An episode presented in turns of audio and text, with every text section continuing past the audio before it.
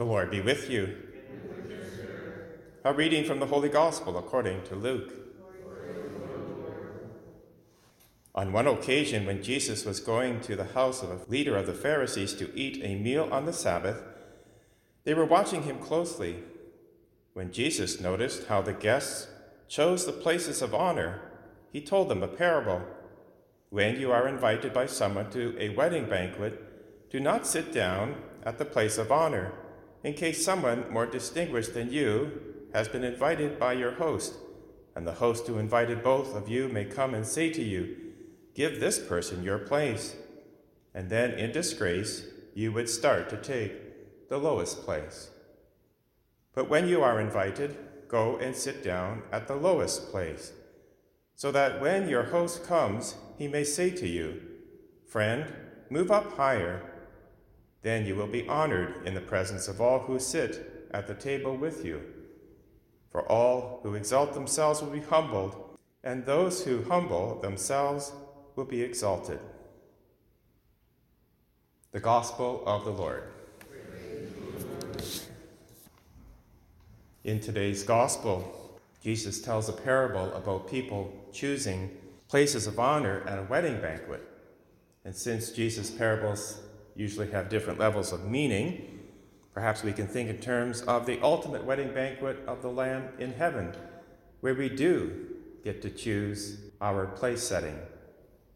As Jesus will go on to say in today's gospel and in other places, that place is directly inverted to the status or honors that we try to attain for ourselves in this life.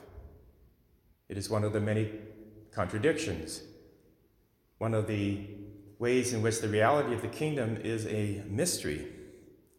As Jesus says, everyone who exalts themselves will be humbled, and whoever humbles himself will be exalted. How are we exalted in the kingdom of heaven? By humbling ourselves now so as to be more receptive to God's word. We have to get ourselves out of the way, our egocentrism, making room for Christ in our hearts when we do that, Christ comes in and changes us in such a way that we take on the characteristics of Christ. The primary characteristic of Christ was his humility. As is said in the letter to the Philippians, although Jesus was in nature equal to God, he did not consider equality with God something to be exploited. But he humbled himself, taking on our nature, taking the lowest place becoming obedient even to death on a cross. And therefore, God lifted him up, exalted him to the highest, so that at the name of Jesus, every knee will bow, every tongue will proclaim that Jesus is Lord to the glory and praise of God. So, that is one of the great mysteries of our faith, and we continually ask the Holy Spirit to bring us into that way of living. As it said in the first Beatitude, Blessed are the poor in spirit. Theirs is the kingdom of heaven. In today's first reading, St. Paul concludes his argument, started in chapter 9 in his letter to the Romans, about how Israel will be saved. Paul is lamenting because of the history of Israel and how, even though they were elected as the firstborn, chosen by God, they did not fulfill their mission. They did not take the lowest place and allow God to change them, but they became proud.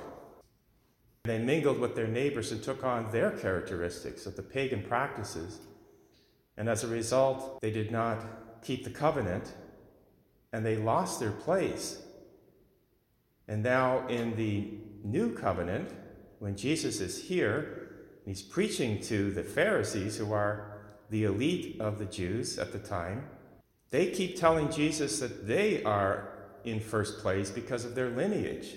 They have Abraham as their father, they have the covenant, they have the law. And yet, in their hearts, Jesus knows that they are far from God.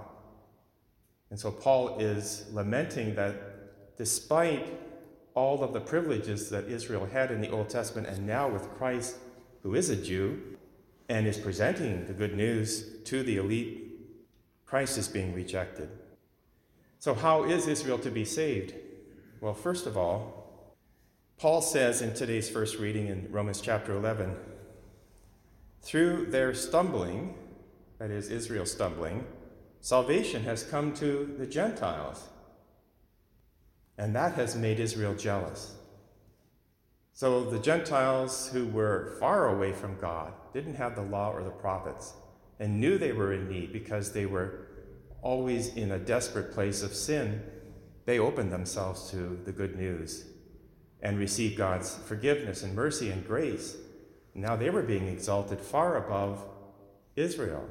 So Israel now is becoming jealous, realizing that they have lost favor with God. Paul goes on to say, A hardening has come upon part of Israel until the full number of the Gentiles has come in. Part of Israel has accepted the grace of God.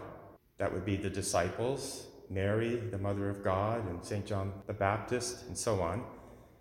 But the rest will eventually open themselves. Now, why? Paul concludes as regards the gospel, Israel is an enemy of God, but for your sake, he's talking now to the Gentiles, but as regards election, they are beloved. For the sake of their ancestors, for the gifts and for the calling of God are irrevocable. There's the mystery. God is always acting for everyone. God has not rejected Israel. God has not been unfaithful to his promise made to Abraham. Israel will be saved, but it will not be through biological lineage, but through God's mercy, through grace. And that is the challenge for us as well to open ourselves to God's grace always, to always acknowledge our sin, to humble ourselves, and allow God to work through us, so that in the end, when we're called before the judgment throne of God, we will be given those place settings that God has desired for us. Because we've humbled ourselves now, God will lift up the lowly. And when we love, this is what the church teaching is, St. Thomas Aquinas and others. When we love, we stretch our hearts, we open ourselves to more and more grace. And the church teaches at the time when we are before the judgment seat of Christ, we will receive a place setting in direct proportion to the largeness of our heart to be receptive. Everyone in heaven will receive the beatific vision, but there will be different levels, different abilities to receive. Those with the greatest hearts, the largest, who have stretched themselves here now, will receive the most that God has to offer in the next life. So, with that, let us thank God, open ourselves to His grace, and always humble ourselves before our King.